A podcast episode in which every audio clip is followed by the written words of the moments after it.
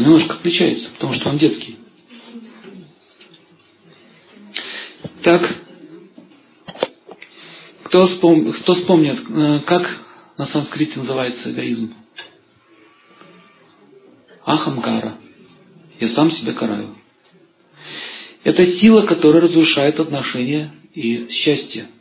Что это за сила такая? Это тонкая психическая сила, это стиль жизни человека, души. Она стала единственной причиной нашего пребывания в этом материальном мире. И вы можете это заметить, что э, преодолеть эту силу крайне тяжело. Крайне тяжело. Даже самому себе это очень тяжело сделать. Она просто лезет со всех говорится, ворот тела и никак с этим не справится. Но сначала мы должны понять, что мы должны видеть нашего врага в лицо, знать все его качества, собрать о нем все материалы, тогда мы сможем с этим работать. Итак, сила эгоизма – это сила деградации. Это сила, которая невидима самому человеку. Любого эгоиста спросите, ты хороший человек? Он скажет, конечно. Конечно. Самый лучший. Либо любой конфликт на чем основывается? Каждый хочет другому доказать, что на самом деле вся проблема в тебе. Таким образом возникает ситуация, которую невозможно решить. Даже в семейных отношениях, семейная пара, они могут очень много лет доказывать друг другу, как кто виноват. Но принять в себе недостатки это очень тяжело. То есть, смотрите, сила эгоизма, она дает боль перед правдой. То есть человек не может принять эту силу. Ему сложно согласиться, что я могу быть чем-то неправ. Всегда есть такая идея, что кто-то виноват.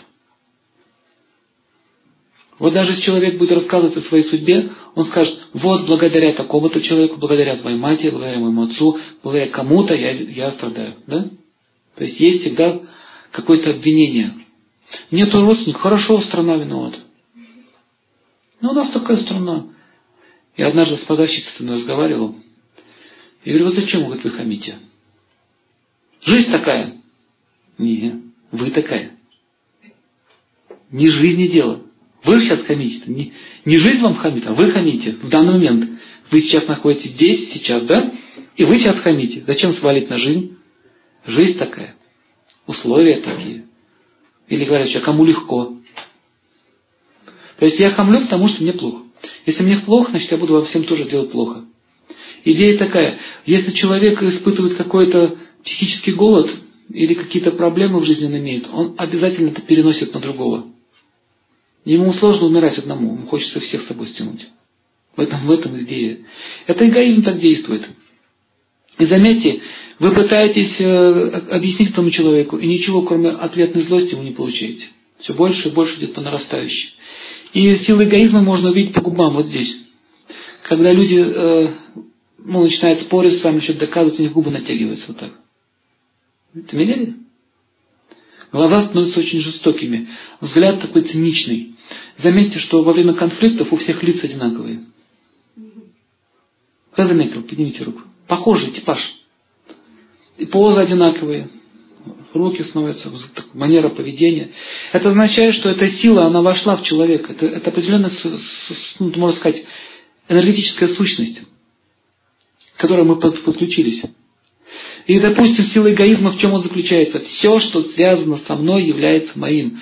Например, я уже говорил, что если эта камера, допустим, сейчас упадет, особо никого это не, не заденет. Но владельцу будет плохо. Вот кто машины имеет, э, э, он знает, что это такое. Достаточно просто легкой царапины по капоту. Легкая царапина. Ших! Как по сердцу ножом. Это реально, вы знаете, что реально э, современная статистика показывает, что люди получают инфаркты только потому, что там бьются их машины или теряют какие-то вещи ценные. Я видел, как одна женщина упала в обморок, у нее сумочку украли. Ей было плохо, она побледнела. Там было у нее 500 рублей. Может быть, для нее это большие деньги, но вы видите, что сила, сила, вот эта сила, она заставляет нас страдать. И есть такое правило. Любая вещь, к которой вы привязаны, станет причиной ваших страданий. Я вчера это заметил. Когда шнур от, видеопроектора плохо работает, цветность не выдает. Меня так настроение так жух вниз. То есть она просто работает, эта сила, и все. Ты не можешь это отслеживать. Поэтому э, к чему я вам говорю? Не означает, что вы от этого будете свободны. Конечно, будете расстраиваться, когда ваши вещи ломаются, когда у вас какие-то проблемы возникают. Это будет. Но человек, который не отслеживает этот процесс, он, он не может этот процесс остановить. Оно начинает его добивать. То есть наступают уже психические расстройства серьезные. То есть что нужно сделать? Вовремя его отследить. Что начал тебя уже мучить. Все, стоп. Надо просто выбросить этот шнур. Не привязываться к нему. Купить новый. Понимаете идею, да? Э, однажды я к одному другу зашел, нужно было позвать его, и жена говорит, не, Кимык, не ходи сегодня. Я говорю, почему? У меня машина сломана. Я говорю, что это значит? Ой, это все, лучше, вот, вот, вот честно, не подходить никому. Когда у машина сломана, мы все разбегаемся по углам.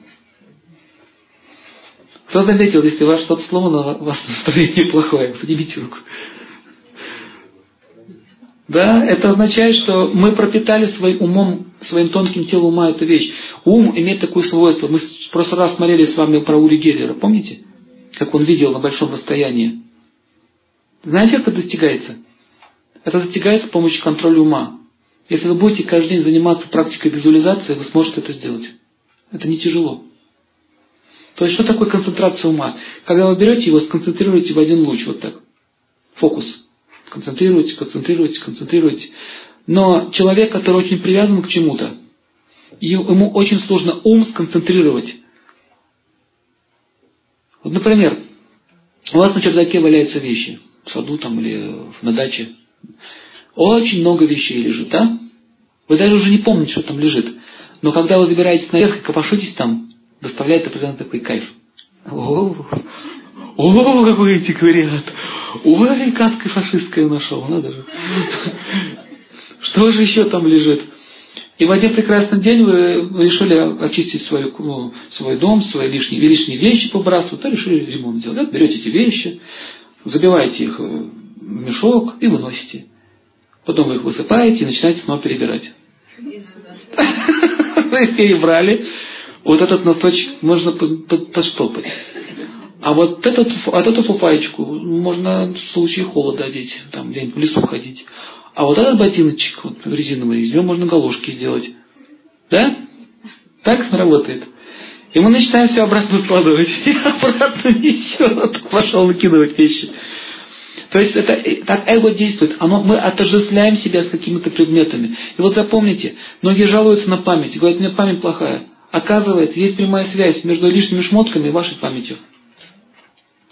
Точно вам говорю. Каждая вещь, которую вы имеете, она будет, будет пропитана вашим умом.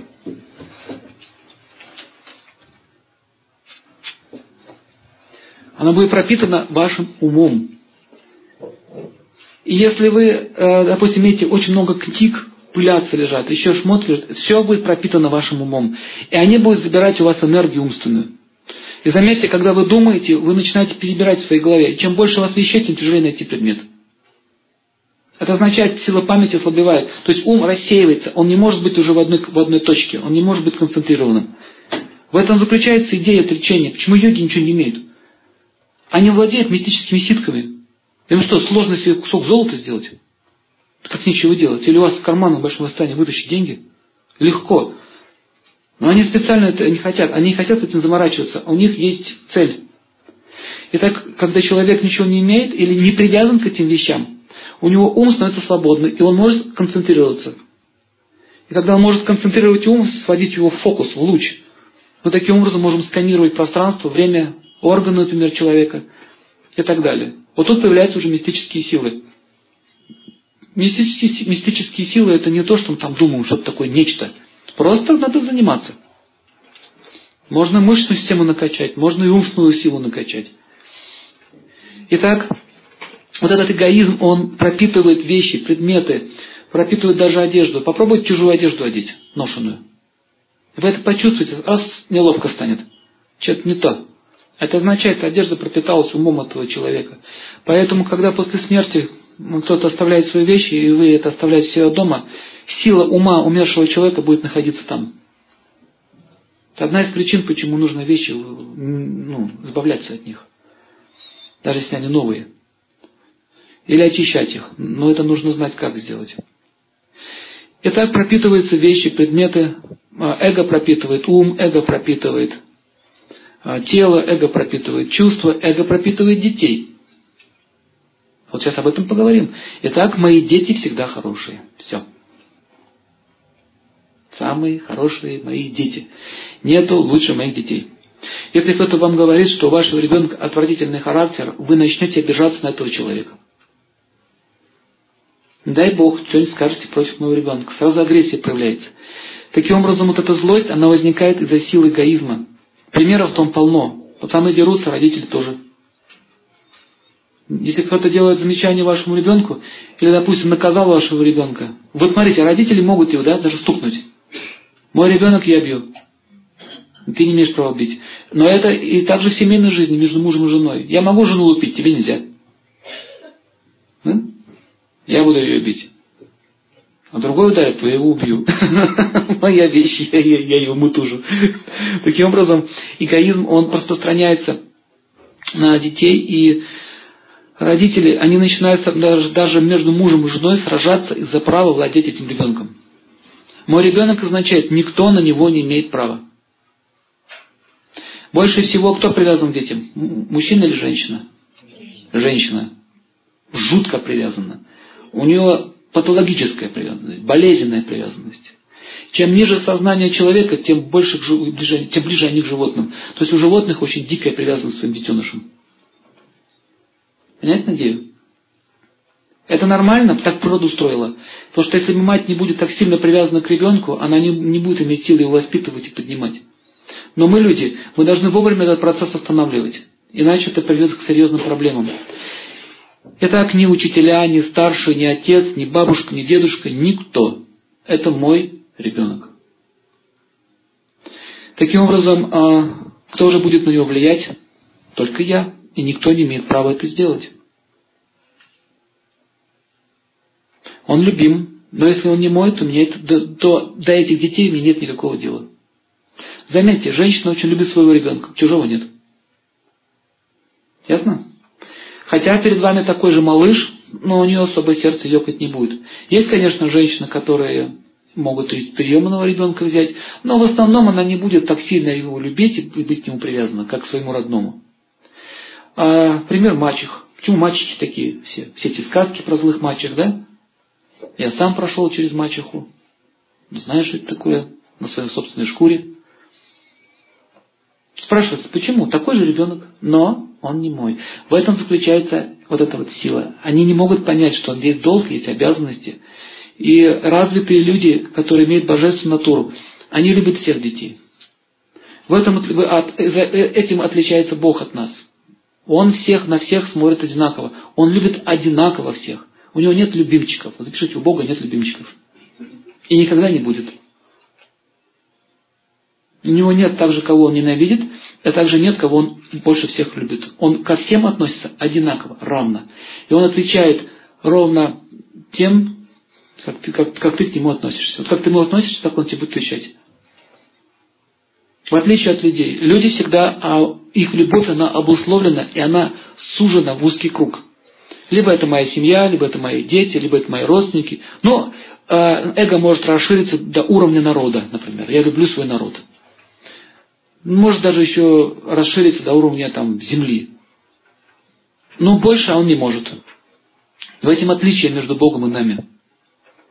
Таким образом, многие женщины, они не признают прав отца на ребенка. Я говорю не о разводе, а о нормальной семье, где у них все в порядке. Многие скажут, нормально все признаю, но если посмотреть на ее поведение, это видно, что она не признает прав, что он и отец моего ребенка. Сейчас смотрите, я вам приду примеры. Допустим, если отец делает замечание или наказывает его, у матери сразу падает настроение. Иногда она начинает говорить, не тронь моего ребенка, вообще не обижай. То есть она, она, она, она настолько привязана к своему ребенку, что даже говорит, когда к врачу приходит, доктор, у нас сопли. У нас, у моего и меня сопли.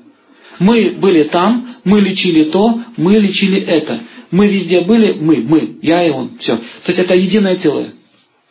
И таким образом вот такая вот мать, она начинает потихонечку отца отодвигать. не дает ему больше прав. Он не может не влиять. Он пытается что-то делать, нам не дает. Как только он начинает его наказывать, она влезает. Таким образом, мать, она, а, так, так называемой вот этой своей любовью, она оттесняет своего отца. И он потихонечку начинает понимать, что вроде бы как он здесь и не нужен в семье. Если, допустим, она, она не согласна с отцовским наказанием, значит, я прав, так и думает ребенок. А ум действует в двойственности. Если, если мама за меня, значит, папа плохой. Все, по-другому мысль не повернется. Дети всегда находятся на платформе ума. Двойственное сознание. Плохо, хорошо. Плюс, минус. Папа меня наказал, мама защитила. Папа плохой, мама хорошая. Мама защитила, мама наказала, папа защитил. Мама плохая, папа хороший. Ясно? Вот так, они, так, так у них ум работает. И достаточно просто, достаточно просто матери пожалеть такого ребенка. Почему женщины жалеют? У них, их, их природа отличается от мужской. Мужчины, они смотрят на жизнь этого человека. Он видит какую-то дурь и пытается ее туда выбить. Женщины пытаются воспитывать как? Эмоционально. Потому что они эмоциональные существа. Немножко он сопли пустил, слезки пустил, она все растаяла. Готово. Он это дело усекает ребенок, и он все, я знаю теперь, где мне нужно найти защиту и приют от злобного отца, который все меня воспитывает и учит меня жить. То есть возникает, как только она его погладила, ну да, обидели тебя, обидели. Да, он меня обидел. И вот смотрите, что происходит. С этого момента отец, отец он начинает чувствовать ненужность в этой семье. У него возникает ощущение, что он здесь никто. Хотя она специально этого не хочет сделать. Она не хочет, чтобы он уходил, правильно? Но они не обговаривали, как воспитывать они будут ребенка. Итак, если это происходит хронически в семье, то папа а, начинает уже думать таким образом. Первый вариант. Он начинает тиранить всех, маму, детей. Сейчас, сейчас мать получит. Да? Ребенок пошел жаловаться матери, мать приняла, погладила. Все, он думает, сейчас получит и она, и он. Начинает тиранить. Второй вариант. У него появляется желание вообще бросить их обоих. Пусть они сами с собой возятся тогда. Сюсюкаются там, сопливятся, как хотят. Ему это неприятно видеть. Потому что мужчины не любят вообще вот этих всех, вот этих сюсю, мусю. Им не нравится эта идея. Он не понимает природу женщины, она не понимает его природу. Наказание должно быть довершено ну, до логического конца, то есть должна быть точка сделана. Ни в коем случае никто из родителей не должен отменять эти наказания. Если мать решила наказала свою дочь, отец не должен туда влезать. И наоборот, а мать не должна влезать в дела мужские. И следующий вариант, он начинает бросать их всех, то есть у него появляется желание просто уйти. И так мужчина, у которого забрали права управлять, то он, может, он не может там проявить свою природу. Он не может там быть хозяином и не может там управлять ничем. Его природа занята. Что ему остается делать? Искать ту семью, где будут его что? Уважать. Вот здесь возникает такой феномен. Кто, кто замечал, что иногда родной отец может в другой семье к чужим детям лучше относиться, чем своим? Замечали такое явление? И женщина недоумевает, почему чужим детям такой ласковый, хороший, и вообще там он души не чает, а к своим равнодушен. Это возникает из-за того, что а, мать заняла его место, не разрешает ему управлять. Вот мужчина, э, многие наверняка сейчас вот были в такой ситуации, а женщина это понять не может. Воспитание детей, запомните, воспитание детей – это привилегия по большому счету отцов. Если они есть, конечно. Поправка. Кальюга. Если они есть. Итак, права. Что значит права? Уважение еще раз уважение. Чем больше мать не уважает отца, то есть мужа имеется в виду, не уважает, э, это проявляется в чем? Спорить с ним, обсуждать его какие-то там наставления, э, ставить под сомнение его выводы. То есть это постоянно происходит. Она все время пререкается. Он слово на два. Это еще сто. А если он разговаривает с ним, допустим, пытается там всех учить, но при этом она считает, что это глупости какие-то, может быть, даже он что-то неправильно делает. Это может быть такое. Но женщина должна понять, даже если он в чем-то ошибается, она не должна пререкаться с ним. Потому что пререкание с мужчиной означает, что она его потеряет. Все, это закон. Почему женщины так себя ведут? Потому что они считают, что ты никуда от меня не денешься, глубоко. Это возникает от гордыни. Поэтому э, солнце, солнце наказывает женщину, лишая ее защиты. Если мужчина начинает вести себя неправильно по отношению к женщине и к детям, что это значит неправильно? Он тоже ведет себя неправильно, он тиранит их всех. То есть он приказывает и больше ничего слушать не хочет. То есть как этот упертый баран. Я сказал и все. Никаких аргументов. Это другая крайность. То он лишается защиты Луны. Что такое Луна? Луна это мир, покой. И в его голове начинается сильное беспокойство. Как только женщина, у них проблемы наступают, неправильное поведение мужское, он испытывает сильнейшее ментальное беспокойство. Никакой водкой это не снимешь. Что самое интересное. Он пытается это сделать. Итак, если он обижает мать в присутствии ребенка, бьет ее или проявляет чрезмерную жестокость, то они начинают вместе кучковаться с мамой против папы. Понятно? Насилие со стороны отца порождает сопротивление со стороны матери и детей. Дети, они всегда принимают сторону матери. И так это возникает из-за сильного эгоизма и чувства собственности матери, а также сильное властолюбие отца. Что такое властолюбие отца? Он, он начинает требовать себе уважения. Правило, чем больше требует уважения, тем больше они его не уважают. Как же должен себя отец вести? Он должен показывать пример, не повторяться дважды. Один раз сказал и не зудить. То есть мужчина, который говорит, потом еще раз говорит, еще раз говорит, вот ходят все, должны, вы должны, но они его не слушают. Если семья не слушает отца, нет смысла вообще эту семью ну, пытаться ей что-то объяснять. Нужно просто продолжать исполнять свои обязанности. И все. Не пытаться ничего делать. А, есть такое правило, то есть, если меня не уважают, тогда нет смысла с вами разговаривать. То есть, женщина должна чувствовать, что она может что-то потерять. Но если он начинает хамить, кричать, то вот эта сила эгоизма начинает его еще больше притягивать к такой женщине. Понимаете, о чем я говорю? Он, смотрите, вот он хочет, чтобы она его уважала, да? Она его не уважает. И его это задевает. Эго задето. Так. С этого момента он становится еще ближе к ней. Как магнитом притягивается. И он говорит, я тебе принципиально останусь здесь и буду вас мучить, пока вы меня не признаете. И чем больше он начинает так себя вести, тем больше они его не уважают. И вот так он говорит, я ухожу. Все. Ну да, давай, давай, давай, вот твои манаточки, давай, давай. Она знает, что ты никуда не денешься. Ухожу, уходи. Это как самоубийцы липовые. Записку написал. Я умру очень скоро, если вы не сделаете то-то и, то-то. Я повешусь, я уже купил веревку и мыло. Все, запомните, он никогда не повесится. Тот, кто хочет повеситься, молча это сделает. Спокойно пойдет и вздернется. Без этих вот наступлений. Это означает давить на чувства. То же самое муж, как, чем больше таких па делает, тем больше они ему плюют в ответ. Это происходит на уровне э, подсознания, так карма действует. Так мужчина понял, что его не уважают. Как нужно ему решить эту проблему? Кто догадается? Прекратить их учить дальше. Прекратить требовать что-то. Все, нету, если вы не хотите меня слушать, нет проблем. Я буду слушать кого? Духовных учителей. То есть, чтобы отца слушали другие, он должен сам научиться слушать других старших. В этом случается идея. И эта сила, она войдет в него.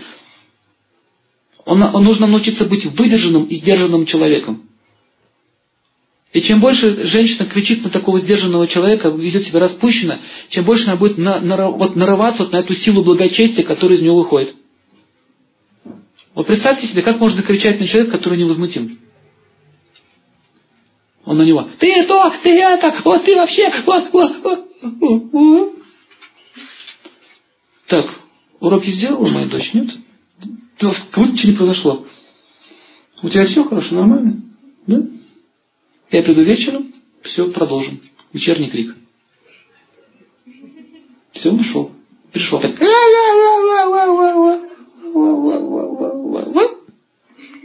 Ответа-то нет? А на что, что они ждут? Что должна быть реакция, цепная реакция? Ее нет.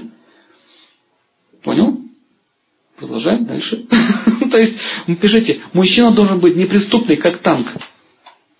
Чем больше он проявляет вот этих вот эмоций, да, ты меня не понимаешь, ты сама такая, ты то, ты это, это означает, он, он опускается на этот уровень. На уровень чего? Эмоций. Ведь начинает вести себя как женщина.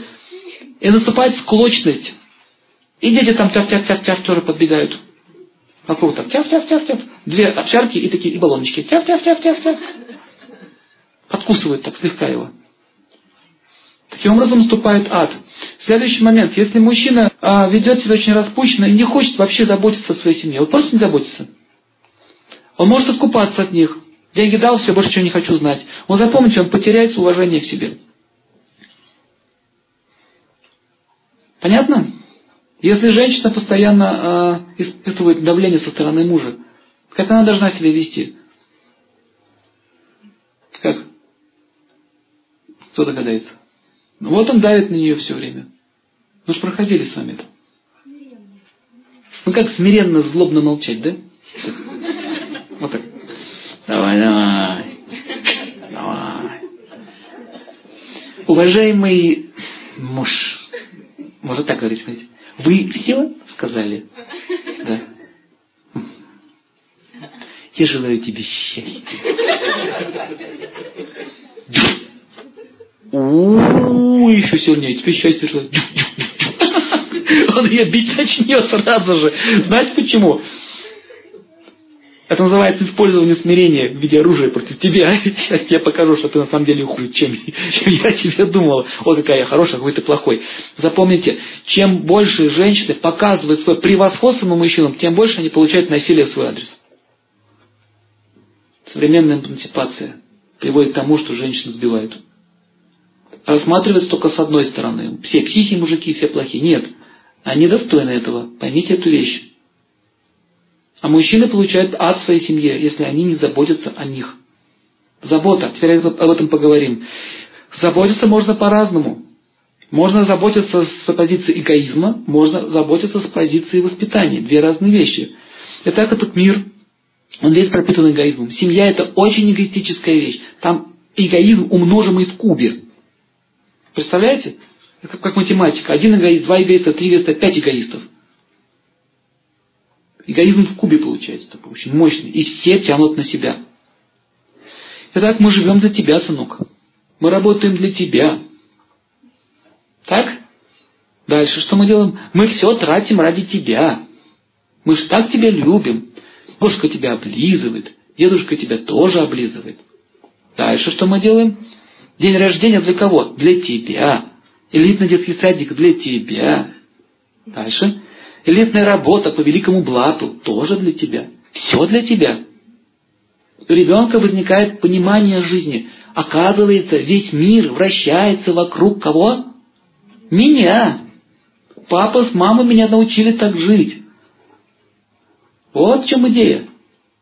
И он вырастает с, этим, с этой мыслью. То есть, мы живем для твоего счастья.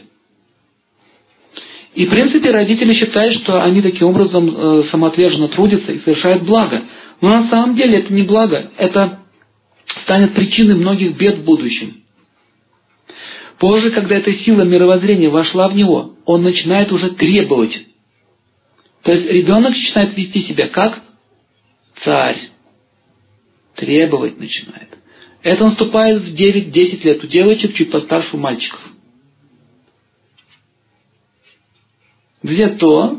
Ма? Па? Ну-ка. Тут столько разговариваешь с родителями. О, мама, ну не надо вот это вот. Просто давай мне поесть и отвали от телевизора. Я смотрю. Они научили его так жить. Они жили для него. Многие дети начинают требовать машинку, только уже не детскую, взрослую, квартирку. Это дай, то дай. Ты я требую тебя. А многие дети начинают подавать в суд на своих родителей. И очень цинично сражаются с ними. Полно он сейчас передачи показывают, как родители дерутся с детьми. И мать говорит, я же для тебя жила, сынок. Как так можно? Я же все тебе отдала. Всю свою жизнь. Вот какая у тебя благодарность? Он говорит, ну вот отдай теперь свою квартиру и иди в свой дом престарелых. И все, вперед. Ты же живешь для меня, ну вот и отдай свою жизнь еще ради меня. Буквально смысле слова, отдай еще жизнь ради меня.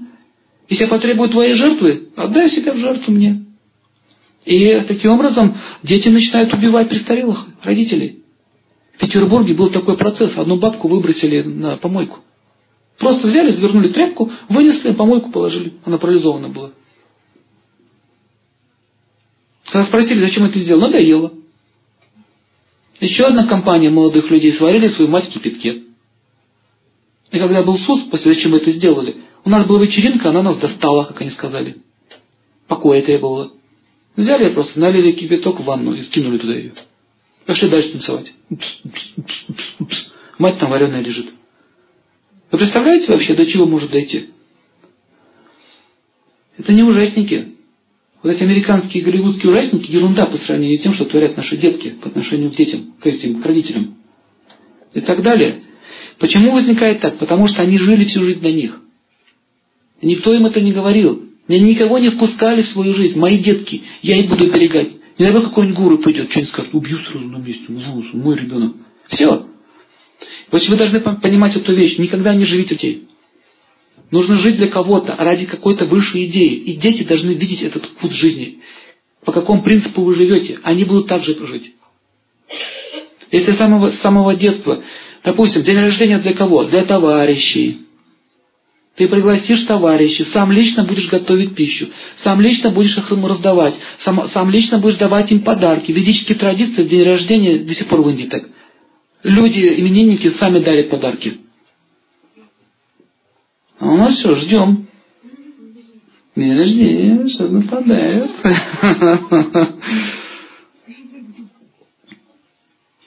Папа строит дом. Для кого? Не для тебя. Мы строим дом, допустим, для вот мамы. Потому что она состарится, она должна где-то жить. Для нее строим дом. Он участвует, помогает. В школу пошел для кого? Тебе милость даем. Понимаете, это идея какая? Мы тебе милость даем. Ты должен это работать. делать. То есть ребенок должен понимать, что он тот не является главой семьи. Это означает, что вместе со столом, когда они сидят, мать должна научить дочку раздавать пищу, ухаживать за старшими. А у нас что делают? Доченьку кормят из ложечки. Как только он может ложку держать, все, с этого момента начинаешь кормить других. То есть не нужно им наслаждаться. Итак, родители настолько ослеплены своей так называемой родительской любовью, что не могут увидеть, что их дети монстры, которые просто пьют у них кровь. Это всем очевидно вокруг. Всем очевидно, родителям нет. Почему? Мое. Народная пословица. Свое не пахнет. Но ну что такое твое? Давайте поговорим. Из своего тела вышло это тело. Но душа принадлежит тебе? Нет. Не принадлежит. В таком случае в этом теле рождаются еще и микробы, и даже черви иногда. Что же наши дети? Понимаете, нет? Тоже наши дети, тоже на тело вышло. Но наша обусловленность так работает, что дети – это самое главное в нашей жизни. Пишите вот формула. Дети – это главное в нашей жизни. И я буду посвящать свою жизнь им. Вот эта формула, она изначально приводит человека уже к плохим результатам. Неправильная мыслеформа. Я, я живу ради детей. Многие женщины так говорят. Мужчины говорят, я работаю ради семьи. Если я работаю ради семьи, семья начинает отвечать ему другим местом. Ты работаешь ради семьи, значит, ты признался кем? Ты раб мой, на, нас, ты наш раб. Продолжай дальше работать в том же духе. И заметьте, что мужчины, чем больше они работают ради семьи, тем больше семья его не уважает и не ценит. И потом отцы начинают плакать в конце своей жизни. Я все здоровье вам отдал, я все вам отдал, все построил. Пап, ну ты давай свою трель заканчивай. Он просто сидит в своем кресле качалке инвалидный и плачет. Он на самом деле отдал свое здоровье ради семьи. Но семья это не оценивает, потому что они не видели другого примера. Если жена говорит, начинай собирать шмотки, больше тащи в дом, если муж поддается этому влиянию жены, то она потом его съест. Она привыкнет к этой идее, что муж все тянет к первому моему зову. Чем больше она, он так делает, тем больше она будет недовольна им. Потому что, слышите, у жадности нет предела. Она захочет всегда большего. А он уже не может. Мы же стареем с каждым годом, мы не молодеем. И он уже не может этого сделать. И вот, вот с этого момента она становится ворчливой. А он становится забулдыгой, чтобы просто не слышать этот вот во-во-во-во-во. Бабка с деткой становится. Знаете, что бабка с деткой это другая форма жизни уже. Мы переходим сразу на разные тела. Итак, деточки тоже там же находятся, и они ждут, когда они помрут. Однажды мои бабушки, родственники спросили, как ты себя чувствуешь? Она сказала, не дождетесь. Не дождетесь. Это означает, что родители чувствуют, что их дети ждут, когда они крякнут, чтобы захватить их имущество. И это причиняет невыносимую боль, страдания в душе. Практически просвещаем мы свою жизнь детям, мы приговор, приговор делаем себе и их будущей жизни. Они становятся жуткими эгоистами. Итак, правила. Эти правила сейчас мы рассмотрим. Это законы кармы. Если в семье есть жадность в родителях, то они пожнут жадность со стороны детей по отношению к себе. Давайте рассмотрим поглубже этот момент. Итак, э, отец с мамой очень много трудятся. Их, их цель труда заключается в том, чтобы накопить материальное богатство. Все, их ребенок неминуемо будет зариться на их богатство. И он уже не может, не может отследить, что эти вещи, которые вы купили, имеют какую-то ценность. Например, он может подойти к компьютеру ногой включить, так бум, раз сломался, ничего страшного. Он может спокойно ломать вещи, и вы ему говорите, ну ты, ты зачем ломаешь вещь? Он смотрит так вот на вас, он не понимает ценности. Да? Если же он что-то хочет, например, он просто берет и пользуется, и он начинает думать уже, что все, что я вижу в этой квартире, принадлежит мне. Это возникает из жадности родителей, потому что они так мыслят. Мне, мне, мне. И так как бороться с этой жадностью? Дети вместе с родителями должны периодически совершать жертвоприношения. Не людей, естественно. И не животных. Жертвоприношение означает учить их э, что-то жертвовать, отрывать от себя. В семьях должны постоянно быть какие-то люди. Они должны публично раздавать им какие-то подарки. Особенно тем, которые ну, нуждаются в этом больше всего. Подарки не своим близким родственникам. Вот если мы что-то делаем родственникам, это не является жертвоприношением. Это просто у вас родственные связи. У него и так все есть. У него холодильник ломится от еды. Например, они могут приготовить хлеб, мама, папа участвовали, дети помогали, там они подавали эти булочки, они делали ради кого? Все, мы пойдем раздавать нищим еду. А ты сначала идем в церковь, все осветим, потом будем отдавать эту еду бедным, там, животным, птичкам, людям, которые не имеют ничего. И вот они это делают своими руками, дети это делают. То есть каждый, каждое воскресенье у них строго такой выход. Это традиция уже. Потом а, посещение различных мест благотворительных. Допустим, отец может вместе с своим ребенком служить каким-нибудь больным людям в больницах, убирать, допустим, белье стирать, мыть полы там. Даже если он богатый человек, он должен это делать, потому что это делается ради детей. Он должен понимать, что э, главное в его жизни – это благочестие. Если ребенок хочет какую-то вещь, говорит, папа, я хочу компьютер купить. Мне, я, вот нормально, да? Хотят, хочет компьютер, как у всех. Желание естественно. Папа не должен так говорить. Хорошо, сынулечка или доченька, какой ты хочешь? Ташиба? За 30 тысяч, да? Или что ты хочешь? Еще какой-нибудь по наворочению. Я хочу вот это. Нет проблем. Пошел, поработал, купил. Купил, подарил. Он, спасибо, папочка, поцеловал его в щечку, ну знаете, он не оценит. Он не оценит, что отец отдал ему. Поэтому он должен сказать так, хочешь компьютер, давай вместе заработаем. Я помогу тебе заработать. Он даже может и львиную долю денег. Он практически купит, по большому счету. Но ребенок должен понять, что эта вещь заработана трудом, и он будет ценить труд отца. Он начнет понимать, что эта вещь имеет с собой тяжкий труд. Он уже не будет ногой пинать по клавишам, пепсиколу ставить на, на экран и так далее. То есть вы не должны по первому приказу выполнять все его желания.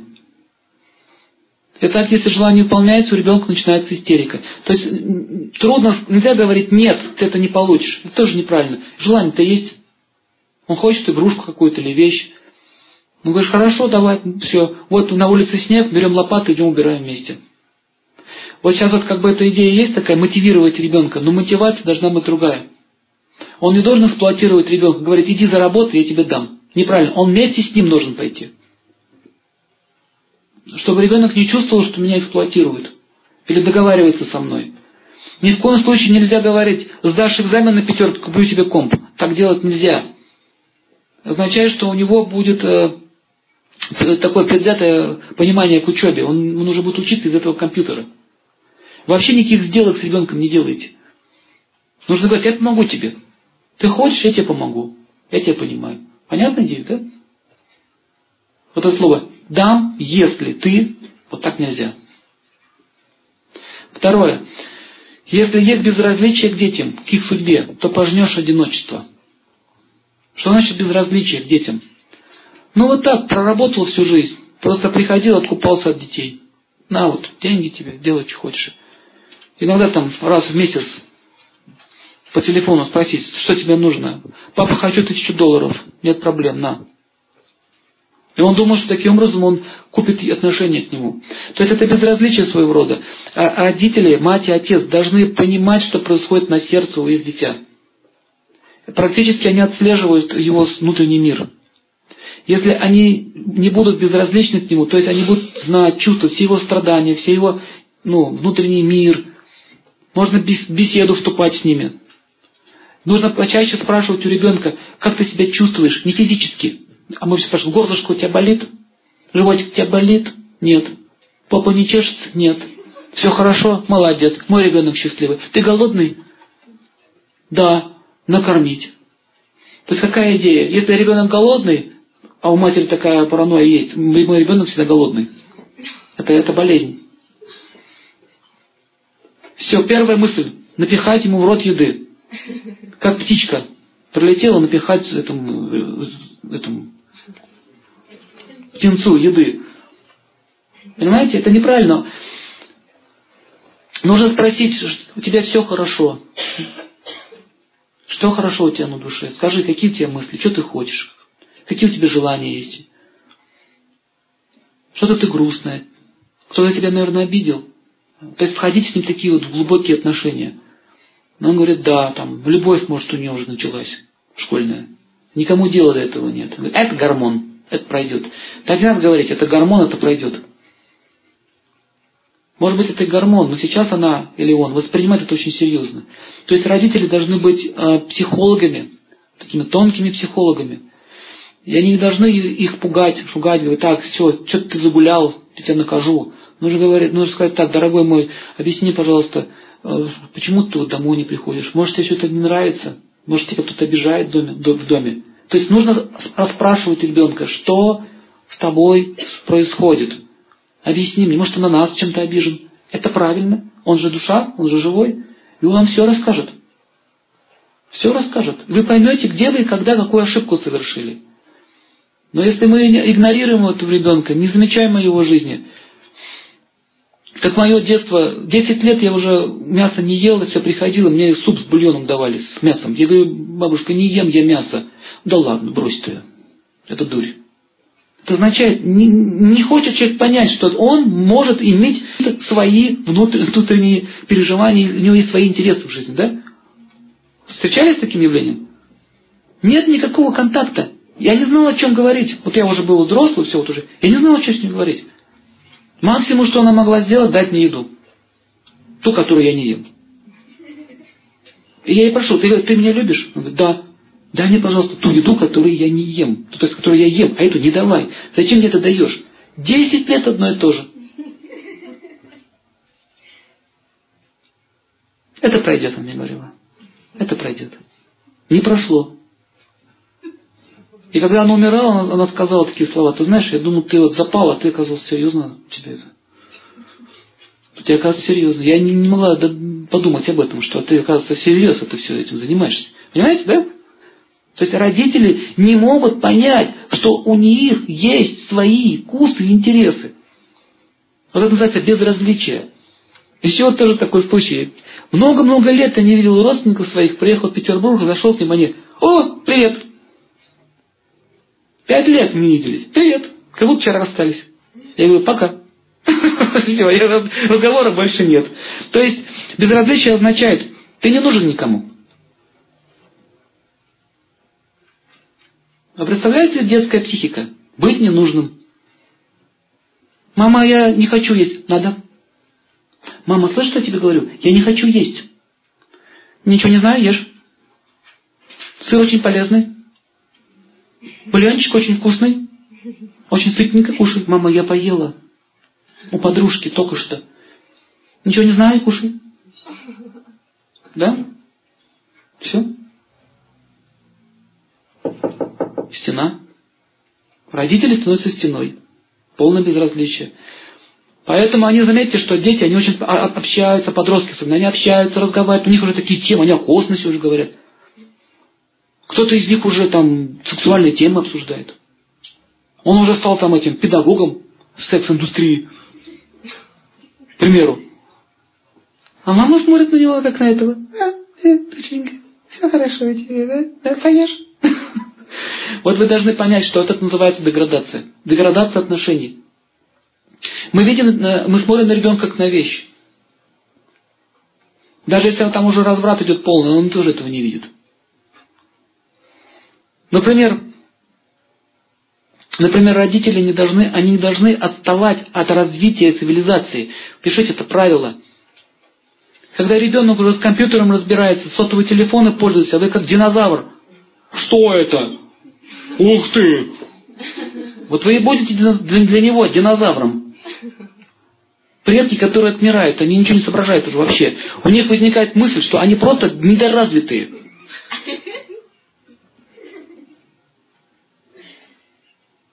Я видел, как одна, одной бабушке сотовый телефон дали. Она, что это такое? Телефон. А где трубка? Мама. Смотрите. Мама. Вот это и есть трубка. А где кнопки? Открой крышечку. Открывай. Простую вещь не может, простую вещь не может сделать. Простую вещь набрать. Просто сюда кнопочку нажать, сюда кнопочку нажать. Не может. Почему? Задумывались. Почему она не может это сделать? Не хочет. Просто не хочет и все. Ну и о чем она будет с молодыми говорить? И не просто будет ему неинтересно вообще с мамой приглашать ее куда-то в гости. Сидит динозавр. У них своя, говорится, туса. Ну и что? Если бы твоя долго будет здесь сидеть, это, она нам мешает жить. Надо как-то убрать. В древности отцы вместе со своими сыновьями, они в походы ходили и сражались вместе и так далее. То есть Никогда не было такого, чтобы отец отставал, отставал от их развития. Наоборот, он всегда обгонял. Это правило. Родители должны обгонять. Он должен круче разбираться в этой технике.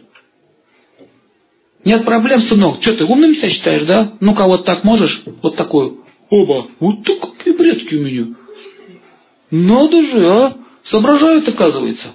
Оказывается. То есть а родители должны быть всегда совершенством перед своими детьми. Если вы видите, что, допустим, ребенок спортом не занимается, если отец такой хиплик, такой щухлик такой, говорит, сынок, надо тебе как-то здоровьем заняться. Я советую. Советую заняться. Бесполезно. То есть он должен на примере своем. Сам должен заниматься спортом, он должен хорошо выглядеть. Но он должен быть всегда авторитетом для своего сына. Чтобы, чтобы дети гордились своим отцом. Это не означает, что в компании молодежи он будет вести на Исландии говорить. Нет, но он, он, он знает, он знает, чем они живут. И, и другие э, дети тоже будут уважать твоего отца. Это вот означает не быть безразличным детям к их судьбе. То есть что вообще у них происходит в жизни? А у нас что получается? Дети сами себе живут, мы сами себе. Мы в своем мирке, они в своем мирке. Если вы не интересуетесь их жизнью, почему дети должны интересоваться вашей жизнью? Логично? Нелогично. Они так думают, нелогично. Мы не хотим с родителями иметь никаких дел. И это проблема именно родителей. Итак, третье. То есть понятно, что будем так себя вести, будет одиночество. Третий пункт. Если мы имеем, то есть родители имеют корысть, то дети будут эксплуатировать родителей. Никогда, ни в коем случае нельзя попрекать тем, что я твой родитель. Например, говорить, я родил тебя для того, чтобы вы в старости меня обеспечивали. Это убийство ребенка, расстрел прямо на месте происходит. Никогда мать не нужно говорить такие слова. Я вот думала, родить тебе или нет. Наверное, нужно было не рожать. Много умная слишком стала. Что это за выражение? Скажи спасибо, что вообще аборт не сделала. Что это такое? Что она делает? Она убивает полностью все отношения. Ребенок, запомните, никогда больше вам этого не простит. Практически это означает, вы подписали себе приговор, что я никогда тебя не хотела. Вот что это означает. Очень часто такое встречается. Корысть означает всегда что-то хотеть. Они начинают шантажировать своих детей. Шантаж. Так, если ты не будешь, вот смотрите, Тон, если ты не будешь меня слушать, ты ничего не получишь. Квартиру тебе не оставлю, машину тебе не дам, это тебе не дам, ничего не дам. Все. Шантаж. Родители начинают что делать? Они начинают влезать в их личную жизнь. Даже когда они вырастают, они лезут в их личную жизнь. Обычно это делают кто? Мамы. Вот давайте об этом поговорим. Это очень больная тема. Почему мамы лезут в дела их детей? Сейчас я вам секрет раскрою. Оказывается, муж для жены играет значимую роль. И если, если у мужа, то есть у них рождается мальчик, то она переносит свои чувства к мужу, на сына. То есть это продолжение его мужа, ее мужа. Сын – продолжение мужа. Ясно? И когда приходит другая женщина в его жизнь, означает, что она на него смотрит, на нее смотрит, как на кого? Соперница, конкурентка. И что она делает? Она пришла, забрала его сына и говорит, здесь дети тоже виноваты отчасти, и говорит, все, вот тебя я люблю, а твою мать я не принимаю. Тебя я люблю, мать не хочу слушать. Как только она такую позицию заняла, мать костьми ляжет, но развалит их брак.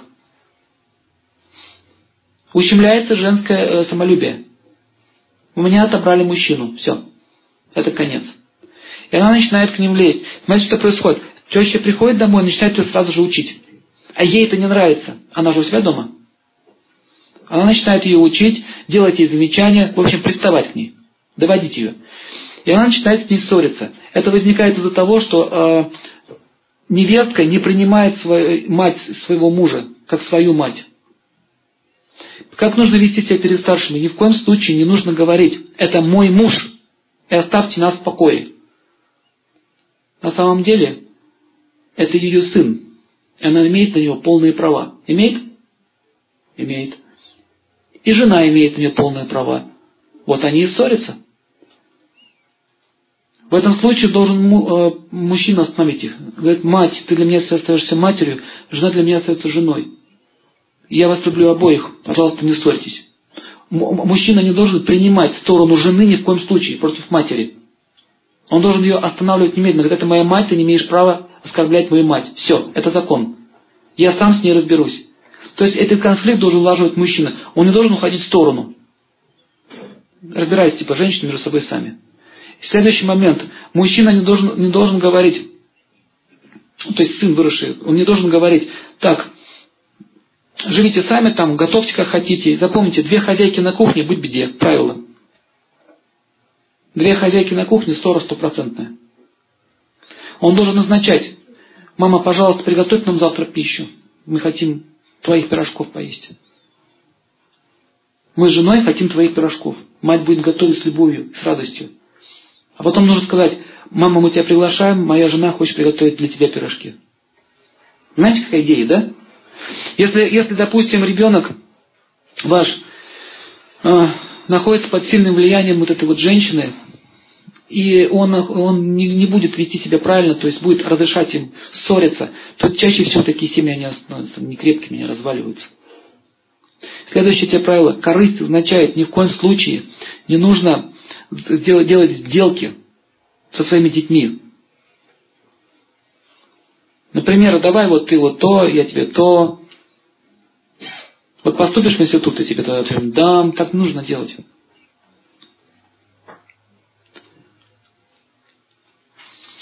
Допустим, теперь давайте рассмотрим другую ситуацию. Ребенок имеет, ну, дочка, например, да? Вот дочка и парень пришел в их жизнь.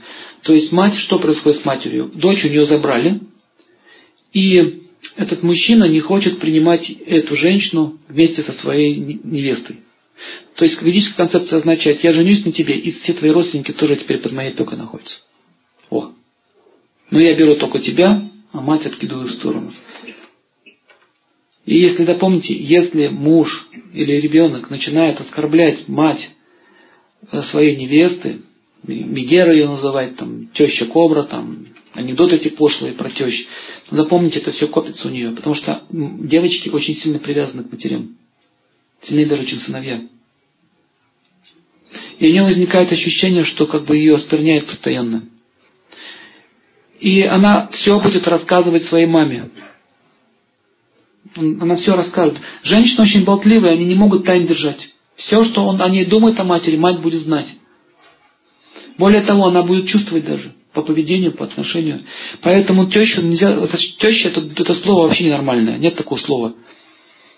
В Ведах говорится, что мать моей жены – моя мать. И поэтому э, мужчине нужно обращаться к, к жене, к, к матери жены, как к матери. Слово мама должно звучать. Мама. И вот такая мама, она будет делать все ради такого человека, потому что у нее уже сын появился. Была дочь, стал сын. Еще двое детей стало. И она будет очень счастлива. Она начнет помогать. Смотрите, что происходит. С двух сторон две семьи уже помогают. Поддерживают эту семью. И чаще всего мужчины, они не понимают, почему тещи так себя ведут. Потому что они не понимают, что им, они женщины, им нужно внимание. Вот и все. Он должен приходить к ним, помогать им ремонтировать дом. Если куда-то едут отдыхать, нужно мать свою брать. Мать – это моя мать. Все. Своей матери мы все прощаем. Тещи нет. Понятно? Это корысть. Корыстное отношение. Итак, если, если этого не будет, то дети будут эксплуатировать родителей. Чаще всего невеста, она начинает мужа своего, там, давай мамочке, там, то забери, это забери, давай поднажми на нее. Мужчина немедленно должен остановить. Он не должен змеиные отношения развивать в семье. То есть муж, если видит, что у женщины жадность развивается, он должен остановить немедленно. Ты что мне? На что ты меня толкаешь? Это мы должны родителям. Пишите правила. Дети должны родителям. Они, они, они нам.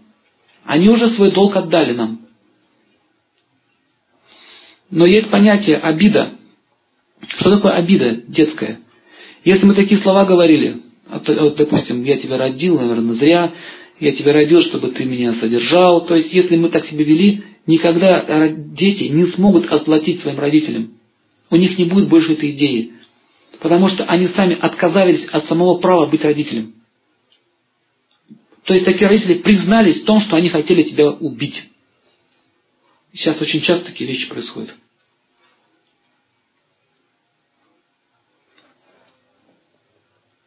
Итак, следующий момент – если есть неуважение к детям, пожнешь пренебрежение, унижение от них. Детей нужно уважать с самого детства как личностей. Ни в коем случае не оскорблять их. Что такое оскорбление? Оскорбление бывает. Давайте рассмотрим виды оскорблений. Физическое оскорбление – это понятно. Избиение, например, насилие какое-то. Но ребенок-то вырастет сила-то к нему придет. Вот тогда-то все и начнется. Он же не всегда будет карапузом маленьким. Физическое оскорбление, оно приводит э, к тому, что дети потом в будущем могут как бы так вот очень цинично относиться, даже избивать своих, своих родителей. Толкать, пихать могут их, отойди там. Все. Ненависть. То есть физическое оскорбление приводит только к ненависти, больше ни к чему. Дальше оскорбление ума. Ну, считать ребенка недоумком каким-то. Как я видел одну семью, отец все время говорил такие слова. Соображаешь, оказывается. То есть ты дурак по жизни, но иногда что-то соображаешь. То есть всегда считать своего ребенка тупицей. И смотрите, как это культивируется. Если он старается что-то сделать, у него не получается, нужно говорить, ты у меня очень умный, молодец. Молодец, очень хороший. Ты, ты на, самом деле ты развитый человек. Ты достойный сын. То есть нужно прославлять ребенка все время. Не зализывать его, а прославлять. Если он что-то хорошего сделал, нужно его прославлять. Если он что-то плохое сделал, нужно сказать недостойное поведение достойного человека. Понимаете идею? То есть делать замечания со знаком плюс. Ты же у меня хороший сын. Хороший. Ты же добрый человек. Добрый. Все это знают. Ну зачем ты так жестоко поступаешь? Понимаете идею? Не надо говорить, ты что там? Ну кого дал? Затыльники. Иди сюда за саечкой. На. Следующий. На. Это не воспитание. Так зеки воспитывают. Сумасшедшие люди так воспитывают. То есть, если вы даже будете наказывать с чувством таким благородством, сказать, ну, вот если, если ты вот ты чувствуешь свою вину, говорит, да.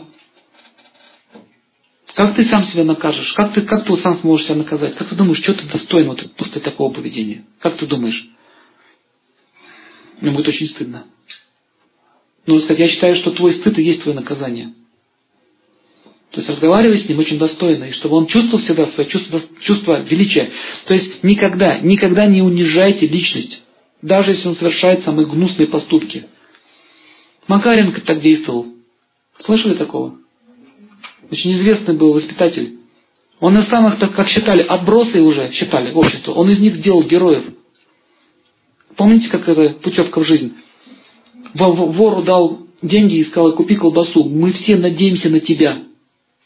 И все говорят, он же украдет. это последние деньги. Только ты можешь нам помочь. Держи. Мы ждем тебя. И он взял эти деньги. Ему верят. Впервые в жизни к нему отнеслись как чунок. И что он решил сделать? Он решил деньги сэкономить для всех и спереть эту колбасу.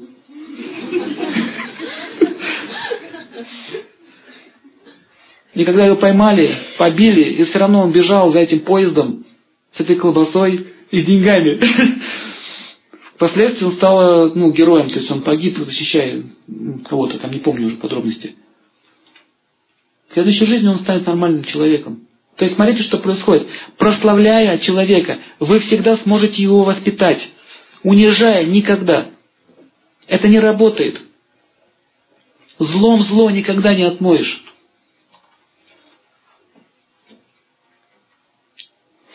Родители должны иметь терпение. Терпение и еще раз терпение. Вы можете тысячи раз говорить одно и то же, и он будет делать опять то же самое.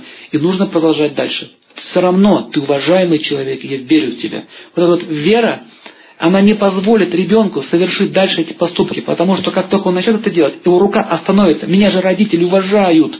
Да. Вот что произойдет. И вы действительно можете сказать, посмотри мне в глаза. Как ты мог? Ты, ты лишаешь меня надежды. Я так верю в тебя. Сильно? То есть сила уважения, она дает любовь по отношению к вам. А только любовь способна менять души э, живых существ. Так Иисус Христос действовал. Он тоже нас воспитывал. Только он вселенский воспитатель. Он пришел к нам. Вы знаете, что он делал? Помните, когда он подошел к проститутке? Он взял ее вот так вот Нежно посмотрел на нее и погладил ее по голове. Он сначала ей просто дал ей то, чего ей не хватает. Все, а, она проститутка, как он мог? Если бы, она, если бы он знал, кто она. Он говорит, я знаю, кто она. А нет, а шепотом, он не мог слышать. Он же прочитал их мысли. Я знаю, кто она. А вы что здесь все, без греха? Ну, киньте в нее первый камень. Кто из вас без греха? Он защитил сначала ее, видите? Он защитил ее честь. Привыкли мне спать? А он показал им, что я, я смотрю на вас всех одинаково. Кто здесь не падший? Такие же, как и она. Никакой разницы нет, только продаетесь в другом варианте. И что, кто она потом стала? Знаете, кто она потом стала? Магдалина. Две женщины пришли к нему, когда он на кресте был. Две женщины. Остальные все так называемые праведники разбежались. Это была его мать и вот эта вот женщина. Он ее спас своей любовью, своим уважением к ней. И когда она пришла, а после этого случая она пришла к нему вечером, волосами мыла ему ноги и богато хорошее масло натирала. Это часто так вообще никто не поступает. Мыть ноги человеку считается высшая степень почтения, самая высшая. А еще выше, потом эту воду выпить. Это еще считается выше. Представляете это? То, что так унизится, это означает высочайшая степень уважения к этой личности. Сейчас мы даже поклон сделать не можем вот так просто. И она вот это терла своими волосами ему стопы. И там шушу опять пошло. Опять шушу, посмотрите. И он говорит, что вы шушукаетесь? Я пришел, вы мне стакан воды подали, а она слезами своими ноги мне моет. Многое прощено ей было, но многое она приняла. Смотрите, многое она приняла, многое прощено было. Здесь, в этом есть мудрость. И она стала потом святой. Таких случаев много. История с Хридасом Тхакуром. Харидас Хакур жил 500 лет назад. Он практически повторил подвиг Иисуса Христа. Ну, слово подвиг неправильно сказано. Ну, похожее было случай. Он повторял святые имена, но он по рождению был мусульманином. Поэтому его не пускали в мечеть. А индусы его не пускали в храм, потому что он, видите ли, не индус. Классно, да? И он продолжал все равно повторять святые имена Всевышнего, ведические. И его приказали избить на 22 базарных площадях, проверить, святой он или нет. Так демоны проверяют святых. Сначала убивают, потом говорят, он был святой. Оказывается, э, с первого же удара люди обычно умирали. Так вот, его били очень долго. И он простил своих этих вот палачей. Они говорят, умри, пожалуйста, умри. Если ты не умрешь, нас убьют. Он обнял их, прижал к себе говорят, дети мои, как я могу жить, если вам плохо? В чем смысл моей жизни? Я сам оставлю это тело. Вот такие люди способны изменить сердца любого человека. Представляете такое вот увидеть? Вас кто-то бьет, а вы еще их прославляете. Вот здесь я о чем это вам говорю, что к детям нужно относиться таким образом. Да, у него есть проблемы, у него есть поступки, которые нас выводят из себя. Бесят просто, как говорят народе. Вы не должны беситься. Нужно продолжать упорно работать и поддерживать с ним именно свои отношения. Итак, любовь способна плавить сердца. Пишите. Любовь доказывается не тем, что подаете ему денежки, подачки и шмотки. Любовь означает видеть его сердце. Еще раз посмотрите фильм вот, «Игрушка» французский. Там классика просто, классика. Он изменил его сердце. Он, да, он все его капризы терпел, все его выходки терпел, все его сумасшествие он терпел. И он просто понял, что ребенку нужно. Он искренне это понял. И он, когда он его полюбил, этого мужчину, этот ребенок, практически он стал его отцом. Помните, чем это кончилось? Он бросил все эти свои шмотки, все эти игрушки, просто бежал за ним, прыгнул на него, говорит, не уходи. Вот теперь он сможет не влиять. С этого момента этот человек становится его учителем. Вот в этом заключается смысл, смысл воспитания. Сначала добиться того, чтобы ребенок сильно тебя полюбил. И только потом можно давать какие-то уже наставления. Сложная задача, видите? Поэтому говорится, что воспитание детей – это искусство. Поэтому, если, опять вот это, если нет любви, то пожнешь разочарование.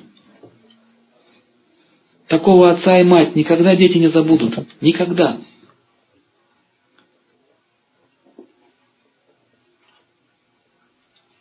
Следующий момент. Чтобы понять, какие пороки есть у детей, то надо самому их не иметь. Мы на эту тему уже говорили. Если вы жадный, допустим, или, или какие-то пороки есть, мы не сможем это заметить у нашего ребенка. Поэтому отсюда совет. Нужно чаще спрашивать советы у других людей. Нужно подходить, причем к людям, которого, от которых вы, с которыми вы не связаны сильно. Вот скажите, пожалуйста, какое мнение у вас о моем ребенке? Нужно готов, быть готовым услышать правду. И он нам скажет, кто он на самом деле. Чаще спрашивайте мнение других о себе. Как вы считаете, что я за человек? Мы себя обычно не видим. Мы думаем, что мы очень хорошие. Сло, пишите, очень сложно дать оценку самому себе. Практически невозможно. Мы всегда, мы всегда себя завышаем. Так работает эго. Поэтому нужно общаться, лучше всего стараться спрашивать, знаете, у кого? Не у завистников, не у злобных людей, которые, а, сейчас я тебе все скажу. Слушай, ты то, ты это, и вот это. Просто надуйте люди, скажут, все, не хочу твоего общения. Нужно спрашивать мнение у тех, кто э, нет эго, Поэтому в христианстве было только понятие, как исповедь. Да? Мы приходили к людям, которые не имеют, по большому счету, никакого отношения к вашей жизни, они могут трезвую оценку сделать. Но мы должны быть уверены, что этот человек действительно чист, и что он не хочет ничего от вас, и не хочет вас эксплуатировать. Сейчас э, роль священников э, заняли психологи. Раньше это, были, это была должность у священников. То есть люди нуждаются в психологах, потому что им очень трудно разобраться в себе. Это факт. У меня был такой период.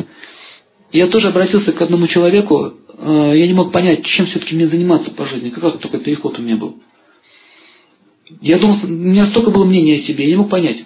Я обратился к нему, он очень глубоко поработал со мной и говорит, тебе надо просто выбрать род деятельности и идти по нему. Он мне подсказал. Я ему очень благодарен. Это мне очень сильно помогло в будущем. То есть запомните, всегда есть люди, которые могут вам помочь. И не, не обязательно даже это могут быть профессиональные психологи, это может быть просто какая-нибудь бабушка в деревне, это может быть просто какой-то добрый человек. Подойдите к нему, спросите мнение, скажите, вот как вы думаете, вот что мне делать по этому поводу? Иногда бывает так, что высшая сила или воля Бога может подсказать вам через чью-то речь, через какого-то человека, намекнуть вам, как вам нужно правильно поступить. Йоги могут напрямую общаться с ним без посредников. Мы нет. Поэтому духовный учитель. Кто такой духовный учитель?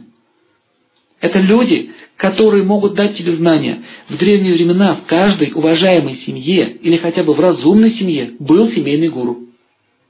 Сейчас в Америке это набирает силу. Они поняли, что им очень тяжело разобраться. От психиатров они уже, от психологов они уже отказываются потихонечку. Начали с Востока приглашать. Многие специально даже семьи едут в Индию, ищут таких людей, чтобы просто один совет получить. Представляете? То есть, еще раз говорится, что люди очень сильно нуждаются в браманическом обществе. Помните, сами говорили про браманов? Их нет, их очень мало сейчас. Потому что они защищены. Как нужно обращаться с своим учителем? Кто такие учителя? Пишите, есть два вида учителей. Те, кто дают вам советы, просто советы, это называется шикша на санскрите. Шикша гуру. То есть тот, кто дает вам нужные советы в нужное время. Он ваш благожелатель. Есть дикша гуру. Это тот, кто уже является вашим духовным учителем, который уже может вас привести к самому Богу. Такие учителя не каждому попадаются на пути. Это нужно заслужить не одной жизнью. И еще они даже могут, вы даже их можете встретить, но они вас еще могут и не принять. Потому что там нужно много чего же отдать. Но шикша-гуру у нас всегда есть. Отец может быть наш шикша-гуру, первый. Мать может быть шикша-гуру. Кто еще может быть? Учителя какие-то могут быть нашими шикша-гуру. Таким образом, вы должны понять одну вещь. Нельзя относиться к ним пренебрежительно и пытаться покупать таких учителей. Их, им нужно вы можете им давать пожертвования, но ни в коем случае не, не, не нанимайте их на работу. Настоящий гуру не пойдет сразу, он откажется от этой идеи. И, и к вам пойдет кто? Наемник. Что вы хотите услышать? Что? Вы же деньги мне дал? Я же боюсь клиента потерять, да? Что хотите услышать? Вот это. Нет проблем, скажу. Что хочешь, то скажу. Почему получили такого гуру? Потому что мы хотели дешево что-то. Мы хотели нанять и получить знания. Нет. Нужно уважать сначала. Таким образом, раньше цари в семьях, э, даже в бедных семьях, они всегда ходили такие вот ашрамы, слушали. Родители должны учиться, учиться и еще раз учиться. И передавать эти знания своим детям. Пишите, родители – это и есть гуру для своих детей. Потом они когда они учатся сами, они знают уже, куда направить свой ребенка. Говорит, иди, мой сыночек, вот к такому человеку, послушай его. Он очень мудрый. Если, допустим, родители могут находиться на каком-то уровне, и они поднимают этого ребенка до своего уровня. Дальше они не могут. Мы должны трезво это оценить. Потом говорит, вот я тебе все дал, теперь вступай вот туда. Он тебе поможет. Кстати, как определить истинного гуру? Пишите правила. Если вы их не будете знать, вы будете обмануты. Болтунов много, кто красиво умеет говорить. Но вы должны знать, как их отличить. Лжегуру от настоящего гуру. Гуру никогда не будет привязан к вам, как ученикам. Любить он может своих учеников. Там возникают близкие отношения. Но он никогда не привязан к последователям. Если он говорит, не слушай никого, только меня, туда не ходи, начать ревновать, это означает, он просто хочет последователей. Все. Настоящий гуру, он даст вам возможность получить знания, скажет, сынок или доченька, я научил тебе все, хотя гуру так обращаются, я тебя научил всему, что я знал. Теперь, вот тебе записка, вот тебе письмо, отправляйся к такому-то гуру. Он лучше, чем я, он больше тебе знания даст. Понятно? Этот человек идет дальше, получает, приходит к этому гуру, тот его принимает на обучение, потому что порекомендовал его тот гуру. Я вам систему древнюю объясняю, как знания передавались. Хорошо, я обучаю тебя, он обучил, а теперь иди. Вот к тому, тот еще больше знает. Потому что гуру что они хотят? Они не хотят из вас денег и не хотят, чтобы вы были ихними этими поклонниками. Они хотят просто, чтобы вы получили знания. Вот и все. Знаете, что я был, чем был удивлен? Однажды услышал, что есть общество астрологов, так обрадовался, ну коллеги, пообщаемся, пообщался. Такое там устроили. Невозможно было с ними говорить. Они делали все, чтобы этого не было. То есть есть ревность, есть зависть. Больше всего нашу программу не любят йоги, тот, кто занимается йогой, и тот, кто занимается аюрведой. Ну вот те вот юридические какие-то компании, мы пытались с ними сотрудничать, говорю, давайте вот вы там придете, свои товары выставите, вместе программу проведем, помогите нам организовать. Нет, не помогают. Знаете почему? Конкурент. Вот и все. Петербурге из астрологов вообще слушать даже не хотели. Мы все знаем, они говорят. Нам не нужны люди, которые могут претендовать на какую-то популярность. Понимаете идею? То есть знания, они не хотят делиться знаниями. Вот это и есть лжегуру, которые не могут э, позаботиться о душе человека. Они просто хотят одного. Хап, и все. Вот в Индии, если вы поедете в Индию без проводника, вас разведут на первом повороте. Сразу же. Кто-нибудь там срывнет хрустальным шариком. Бог. И все, и будете ему поклоняться. Вы должны четко знать, кто перед вами. Запомните, настоящие гуру никогда фокусов не показывают, дешевых трюков тоже не показывают. Как вот этот Бабаджи, помните? Он сидит на своем месте, тебе надо, ты придешь. Я за вами не бегаю. Фокусов и демонстрации не устраиваю. Тот, кто устраивает демонстрации, это означает, что он хочет. Что он хочет? Последователей. Вы должны это понимать. Потому что рано или поздно, я вам могу даже предсказать, рано или поздно, но вы начнете искать, искать, искать, и вас будут потом различные общества эзотерические. И все будут говорить, мы вас научим, вы нас научим. И когда вы наберетесь кучу вот этих всех вот мишуры, у вас такая каша будет в голове. Я не говорю, что они плохие, но вы увидите, что они будут тянуть все в свою сторону. Но если вы скажете, пойдемте послушаем туда, они пойдут. Вот и все. Поэтому лучше всего получать знания из первостепенных источников. Пишите еще правила, как гуру отличить. Гуру истинный никогда не опирается на свое мнение. Он говорит, мнение Писаний, мнение такого-то учителя прошлого, мнение такого-то святого, в, таких, в таком-то Писании, такой-то стих говорит то-то, то-то, то-то. Вот санскритный текст, вот перевод. То есть он никогда не отходит от истины ни вправо, ни влево. Все, он является чистым представителем этой ученической парампоры. Понимаете, да? Лжегуру что он делает?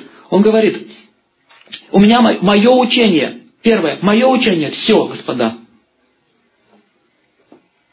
Даже если она будет и очень интересная, и привлекательная, и что-то там есть такого полезного, но оно не будет абсолютным. Потому что я и мое. Если вы прочитаете Бхагаватам в переводе Шилы Прабхупады, если вы почитаете, вы ни на одной странице не найдете «я» и мое мнение. Везде идет ссылки, ссылки на древние писания. Поэтому вообще в Индии, в Индии мне вообще нечего делать. Они говорят, процитируйте, пожалуйста, то, что вы сказали, стих на санскрите. Если это совпадет, тогда мы вас послушаем. Если ты не знаешь санскрита, нечего тут сеть выделываться. Иди отсюда. Понимаете, какая жесткая дисциплина. Поэтому веды, они сохранились благодаря тому, было, благодаря тому, что была очень жесткая цепь. То есть никому не было позволено искажать Писание. В отличие от христианства и других религий. Как хотят, болтают. Иисус имел в виду то, это имел в виду вот это. Почему, почему в физике так все четко? Есть физика, есть законы, никто не имеет права их изменять. А в духовной жизни имеем право менять. Поэтому такой бардак, столько эзотерических течений. Но по плодам можете увидеть, Допустим, вот вы учитесь, учитесь, учитесь, как проверить, меняется ваша жизнь или нет. А посмотрите просто на себя. Ушли у вас дурные привычки или нет? Если вы уже пять лет чему-то учитесь, и ничего не пришли, это означает, что это учение это просто галиматья какая-то. Я однажды прочитал какие-то вот такие вот, какая-то йога там. Я читаю, я не помню, я так запутано, мозги вывихнуть можно. Встречались с такими писаниями? Просто можно вывихнуть. Наизнанку, так ходить с перекошенным лицом. Но э, гуру истинный, он может сказать два слова, вам станет все ясно. Хиромантия, я столько книг перечитал в свое время, пока не встретился с гуру. Он мне просто сказал пару ключевых слов, мне стало все ясно. Все. Нужно просто иметь нормального учителя, и вам все раскроется. Но есть такое понятие, что человек получает те, того учителя, которого заслуживает. Хочет дешевку, получит дешевку.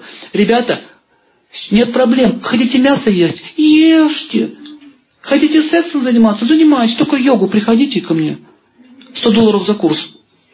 Я вас научу сношаться прямо в воздухе, позы лотоса. Без проблем. Есть ли жизнь, секс в загробной жизни? Есть. Все, все продам. Только слушайте меня. Ну вот так вот. Родители должны оберегать своего ребенка от таких лжеучителей, которые могут тянуть их в секты. Пишите, это опасная вещь, потому что есть желание души и тянуться к Богу, к высшим идеалам. И это очень хорошая кормушка. Эксплуатировать. Как можно определить, что он попадает не туда? Или вы не туда попадаете? Если вам говорят, вы хотите духовного совершенства? Хотите? Да, да, хотим. Я сейчас вам объясню, как нужно сделать. Сначала нужно продать квартиру. И все деньги отдать нам. Мы будем строить. Раз. Второе. Только у нас. Только у нас. Если ты хочешь дать духовное знание, дай прямо сейчас и здесь, без «но» и без «если». Прямо здесь. Понимаете идею? Иисус Христос никогда не говорил, давай то мне, давай это. Я тебя научу чему-то. И таким образом, а, если вы видите, что начинает требовать материальные вещи, все знаете, вас просто оборовывают. Если человек начинает говорить, что вот, очень хорошо жертвовать духовным личностям на мою личную жизнь. Это очень будет благоприятно для вас. Если мне дадите пару тысяч долларов, я помолюсь за вас, и у вас все будет хорошо. Я могу надать посвящение. Дайте вам посвящение, вы будете подключены к каналу. Мы там уже все у нас куплено, схвачено. Мы уже с ангелом на ты. Понятно? Ясновидящие. Очень просто их разоблачить. Я вижу вашу прошлую жизнь. Если ты видишь далеко, то ты должен видеть и близко. Что я делал вчера? Логично? Что я делал вчера? Как зовут моего отца, мою мать? Я вижу только прошлую жизнь. Дешевый амулет, вот этот шоу. Такие перстни, такой панфары, такие вот на них вот все вот надутые. Загадочный туман. Вот такой разговор сейчас я расскажу. Это шоу. Гуру так себя не ведет. Один такой гуру появился на Украине. Он называется Калкаяватарой. Калкаватора явится через 425 тысяч лет, как написано в Ведах. Но он решил прийти, прийти раньше. Он решил, понимаете? И там написано, что приедет на белом коне, а не на белом Мерседесе. Так вот, это Калкаватора в сопровождении дам с короткими юбками выходят из Мерса, из белого, с сигаретой. Калкаватор – воплощение Верховного Чести Бога, который от Калиюги освободит мир. Не может избавиться от дурной привычки. Он от курева не может отбиваться. Понимаете, девочки сопровождают. Не, не богини, а девочки. Понимаете, это просто шоу. И народ ведется. Легко. У вас проблемы? У вас геморрой? Нет проблем. Вот моя фотография, приложите геморрою. Все. И у вас все будет хорошо. Просто верьте. Кого? В меня. Чаще всего они себя показывают на первой странице. Где-то там иконочка, там сзади, там иконочка между делом. И такой туманный взгляд. Маша, Глаша. Заворожу, отворожу, приворожу. Это все лжеучителя.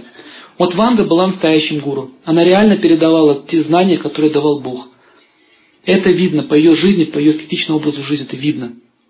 Она доказала своей, своей жизнью, своей смертью.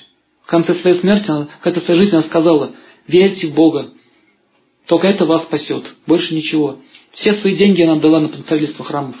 Ничего себе не оставила. Одна маленькая хатка, как была, так и осталась. Все. Никакого коттеджа. Ничего у нее не было. Как вы думаете, могла она заработать э, кучу денег? Легко. Поэтому духовные учителя... Я понял.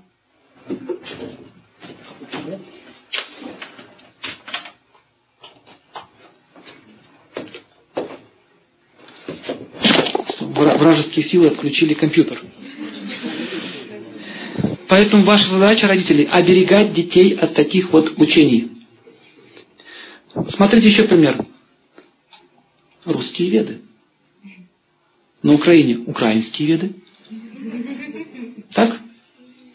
Все хорошо. Такая философия, про боженьку говорится, про чистые идеалы. И в конце идея «бей жидов, спасай Россию». Ясно? Ваш ребеночек может стать нацистом. Сайтики, чтение, протоколы этих масонских мудрецов, мудрецов. Секретные, секретные. В интернете. Ежику понятно, что лажа. Специально что-то травить и оружие продать. Поэтому родители, они должны быть очень внимательны, отслеживать, куда их ребенок ходит, чем он занимается. А для того, чтобы определить, с чем он занимается и куда он ходит, он должен сам понимать, да? Поэтому, видите, вы должны хорошо знать Писание. Как отличать обманщиков от настоящих святых. Не надо запрещать э, детям общаться с святыми. Нужно чаще приглашать себе домой допустим, если христианская традиция каких-то хороших э, священников, которым вы доверяете, которые действительно заслуживают у доверия, чтобы дети служили им, как-то участвовали. Там, допустим, если поет хорошо, лучше ему в хоре церковном петь, а не на сцене где-нибудь там «Зайка моя, я твой козлик». Лучше Богу петь. Если хочет танцами заниматься, пожалуйста, можно хорошими бальными танцами заниматься. Не нужно чаки-чак тут делать. Хорошие танцы нужно, чтобы благораживало. То есть надо работать над собой. И таким образом вы измените свое отношение к ребенку, поможете ему. И постепенно карма семьи будет меняться. Карма семьи, семьи с детьми очень сильна. И кажется, что ничего не меняется. Это как камень, который лежит на земле. Кажется, что он ничего не происходит. Но если вы его вытащите, вы увидите, как он глубоко ушел в землю. Вот так же наша жизнь в семье. Кажется, ничего не меняется, но постепенно, постепенно будет уходить это плохие вот качества. И увидите, что плоды будут очень хорошие. Итак, следующее правило должны понять, что если вы близко вместе живете, как бамбук, трется друг от друга, вспыхивает пожар. Старайтесь как можно чаще э, разряжать атмосферу в семье. То есть выходить куда-то. Например, походы дальние, всей семьей походах, особенно в трудных условиях, там в лесу, где-нибудь в горах, все начинают трудиться, тут распределяете, и у детей тоже развивается как бы, чувство того, что он может что-то сделать для другого. То есть идея такая, родители должны чаще уделять внимание своим детям.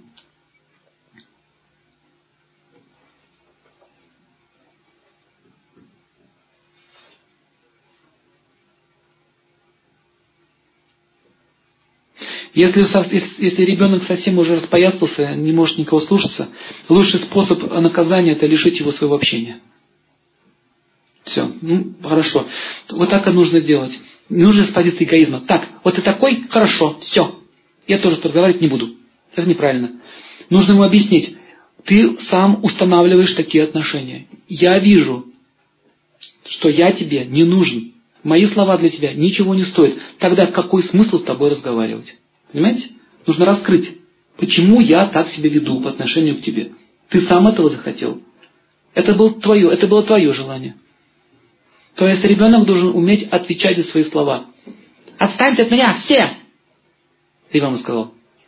Итак, ты сказал, отстаньте от меня все. Я исполняю твое желание. Я от тебя отстаю. Надолго. Пока ты сам этого не захочешь. Все, отстаешь. Через некоторое время будет очень тяжело. Он поймет, что он что-то потерял. Ну чего ты так злишься? Не надо так злиться. Ну, ж тебя любим. Нет. За, за свой разговор должен ответить. Это правило. Обязанности в семье стоят на первом месте. Если родители а, а, свои обязанности выполняют друг перед другом, то дети тоже будут выполнять свои обязанности. Если родители сами не уделяют внимания приходят поздно домой, то как можно требовать от ребенка, чтобы он тоже все вовремя делал? Это невозможно. Они сами не соблюдают ничего. Если ты никогда посуду не моешь и требует ребенка, чтобы мыл посуду, то тоже нереально. То есть гуру означает тот, кто показывает своим примером.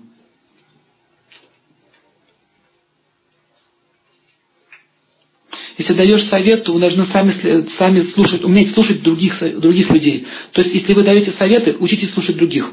Если вы никого не слушаете, как он может давать советы? Допустим, ребенок может вам дать совет. Ну, сказать, это хорошая идея, я, я прислушаюсь к твоему совету. И он вас будет слушать. Итак, за всем воспитанием стоит одна вещь. Научиться слушать ребенка и слушать ребенка, а он должен научиться слушать вас. Практичность означает разумность. Разумность означает уметь слушать. Уметь слушать означает смирение. Это дает путь к любым успехам. То есть воспитание – это борьба за слух. И запомните правило, слушают тех, кого уважают.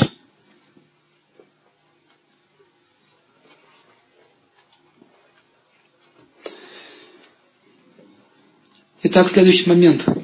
Как говорил один мудрец, самое дорогое в жизни – это глупость, потому что за нее приходится очень дорого платить. Если вы пропускаете возможность получить знания, это самая большая утрата, которая может быть. Теперь пишите закон судьбы. Знание дается один раз. Возможность получить знания не дается дважды и трижды. Никогда не упускайте шанс, когда он дается вам сейчас.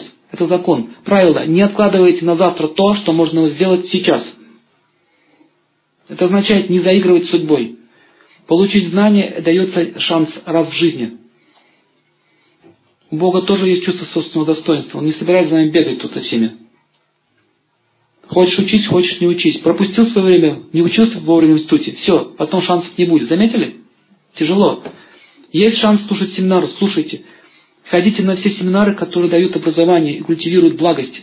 Не только нашу ведические. Вообще любые семинары, которые дают благость. Есть же много образованных людей. То есть никогда не упускайте возможность чему-то поучиться. Всегда, до самой старости, всегда учитесь. Недавно советские ученые обнаружили, то есть русские, что мозг его клетки восстанавливаются, когда человек постоянно тренирует свой мозг. То есть, если он все время учится, его мозг не деградирует. Представляете? Поэтому старческий маразм – это результат чего? Лени ума. На автопилоте живут, одни инстинкты остаются, больше ничего нет. И как же мы собираемся воспитывать потом и влиять на детей, если мы уже маразматики? В этом идея. И так изменить карму может только тот, кто учится. Таково мнение вет. Спасибо за внимание. Вопросы.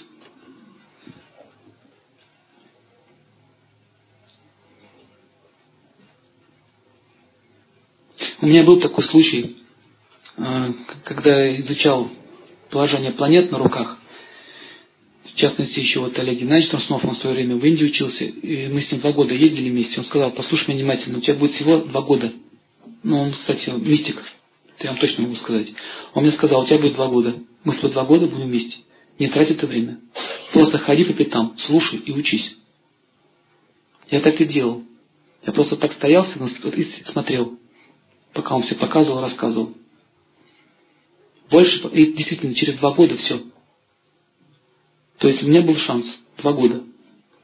Кому-то дается шанс, месяц, кому-то там еще какой-то срок. Запомните, это милость Бога. Это не просто так. Это означает, что вы своих, своими поступками, своими прошлыми жизнями, то есть что-то хорошее делали, вы заслужили это. Знания нужно ценить. Самое дорогое в этом мире. Дороже, чем золото. Золото могут украсть, знания никогда. Более того, если вы получите знания, вы сами сможете преподавать. Кстати, закон пишите. Узнал, всегда отдавай. Никогда не храни. Будешь хранить, все испортится. Э, как Иисус Христос сказал, свечу, которую зажгли, ставится сверху, чтобы всем видно было. Никто ее под горшок не ставит. Та же самая идея. Получили знания, передавайте. Есть возможность печатать, печатайте. Есть возможность книги сдавать, сдавайте. Есть возможность лекции раздавать, раздавайте. То есть давайте. Не, не куркультесь, давайте знания всем подряд. И вас отблагодарят высшие силы, и больше получите. Кто преподаватель, это тоже очень сильно в жизни пригодится. Он может даже работать, какие-то свои труды делать, опираясь на эти знания. Вы можете много блага принести обществу. Вот так вот. Дорогие друзья, давайте еще пару вопросов задавайте, начнем фильм смотреть.